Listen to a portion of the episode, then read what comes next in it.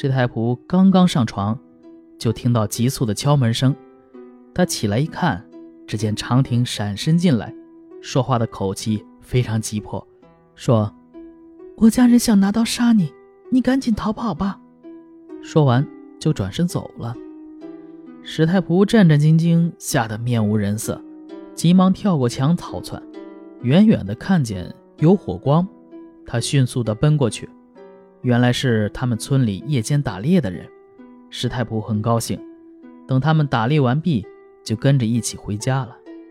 他心中满含怨愤，却也无可发泄，心说：“我好不容易救你一家子，你却想杀我。”他想要到汴城去找王志成，无奈家中还有老父，卧病在床已经很久了。他日夜筹划思量，也不知道怎么办才好。忽然有一天，两辆车子来到门前，原来是翁家老太太送长亭来了。他对石太仆说：“那天夜里回来以后，怎么再也不上我家来呢？”石太仆一见长亭，心中的怨恨全都消了，所以也就忍住不发作了。老太太催促两人，就在庭院里拜了天地。石太仆准备设宴招待，老太太说：“我不是清闲的人，不能在这儿享受美食了。我家老头子也是个老糊涂，如果有什么不妥的地方，请郎君为了长亭，念在老身的份上，不要计较，我也就深感荣幸了。”说完，便上车走了。原来呀。杀女婿的想法，老太太并不知情。等到老头追杀不成，回到家中，老太太才知道这件事，心里很是不高兴，天天和老头吵架。长亭也流泪不肯吃饭。后来老太太硬是将女儿送来，这并不是老头的主意。长亭进门以后，师太仆盘问他，才知道其中的实情。过了两三个月，翁家将女儿接回家省亲。石太仆料想长亭去了就不会回来，便阻止他不让他走。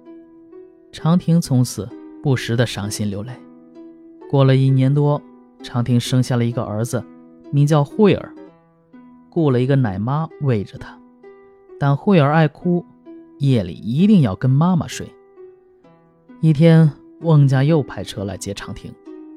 说是老太太想女儿想得很厉害，长亭听了更加悲伤。石太仆一看这样，也就不忍心再留他了。长亭想带儿子回家，石太仆还是有点防备的，不同意。长亭只好一个人回去了。临别的时候说好一个月就回来，但是过了半年，却没有一点音讯。石太仆派人去打听。翁家原来租住的房子早就没人住了。又过了两年多，这个时候石太仆的希望和幻想都破灭了，而慧儿还是整夜啼哭，石太仆的心像刀割一样。不久，父亲病逝，他更是悲伤不已，自己也病倒了。聚丧时病情加重，就连宾客朋友来吊唁都不能接待了。石太仆正在昏昏沉沉之际，忽然听见有妇人哭着进来。他抬头一看，原来是穿着一身孝服的长亭。他心中大为悲伤，大哭一声就昏死过去了。丫鬟吓得惊叫起来，长亭这才停止哭泣，轻轻地抚弄了他好久，石太仆才渐渐地苏醒过来。他怀疑自己已经死了，以为大家是在阴间相聚。常听说：“不是，我不孝，不能讨得老父的欢心。回家三年，他也不让我回来，我确实辜负了你。恰好家人从海东经过这里，这才得知公公去世的消息。我虽然遵照父亲的指示，断绝了儿女私情，但也不敢听他不合理的命令。”丧失身为儿媳的礼节。我来的时候，母亲知道，但父亲不知道。说话之间呢，慧儿已经钻到母亲的怀中。长亭说完，才抚摸着慧儿，哭着说道：“我倒有父亲，可怜我儿，却没有妈妈呀。”慧儿也嚎啕大哭起来，一屋子的人都掩面而泣。长亭站起身来，开始料理家务。灵柩前摆下的祭品完备而整洁，石太仆心中大感安慰。但由于他病了很久，一下子也不能起床。长亭于是请石太仆的表兄代为接待前来吊唁的宾客。丧礼结束以后，石太仆才能拄着拐杖起床了，与长亭一起商量下葬老父亲的事情。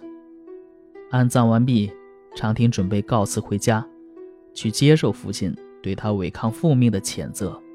这石太仆哪能放他走，拉着他不放。辉儿也大哭不止，他只好暂时忍着不回去了。过了不久，有人来告诉长亭说他母亲病了。长亭于是对石太仆说：“我是为你父亲而来的，夫君难道不能为了我的母亲放我回去吗？”石太仆答应了他的要求。长亭于是让奶妈抱着慧儿到别的地方去玩，他自己流着眼泪。出门而去。长亭走了以后，好几年都没有回来。石太仆父子渐渐的已经把他给忘了。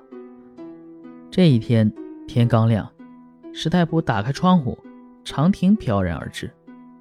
他大为惊骇，刚要发问，长亭满脸忧愁的坐在床上，叹息着说：“我从小在闺阁中长大，一里地都觉得很遥远。”如今一天一夜就奔行上千里，真是累死了。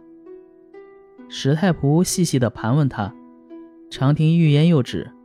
石太仆坚持要他说，长亭才哭着说：“今天我要对你说的是，恐怕是虽令我悲伤，却让你感到痛快的事情。近年来，我家搬到山西境内，借居在赵员外的家中。”主客两家交往十分友善，父亲就把红婷嫁给了赵公子。不料，赵公子散漫放荡，弄得家庭很不和睦。妹妹回家告诉父亲，父亲把她留在家中，过了半年也不让她回去。赵公子又气又恨，不知从什么地方请来一个恶人，叫来神仙，将父亲连捆带锁的抓走了。全家人都很害怕，顷刻间，顷刻间就四处逃散了。石太仆听完，情不自禁地笑了起来。长亭生气地说：“他虽然不够仁慈，毕竟还是我的父亲。我和你结婚几年，只有相好，并无互相怨恨。如今我人亡家破，上百口人流离失所。”你纵然不替我父亲伤心，难道不为我表示一点同情吗？听了以后，你竟然高兴的手舞足蹈，更没有说一句话安慰我，真是何等的没有情义啊！说完呢，长亭拂袖而去。石太仆急忙追出去赔礼道歉，长亭已经消失的无影无踪了。石太仆心中怅然若失，很是后悔。也豁出去了，要和长亭彻底分手。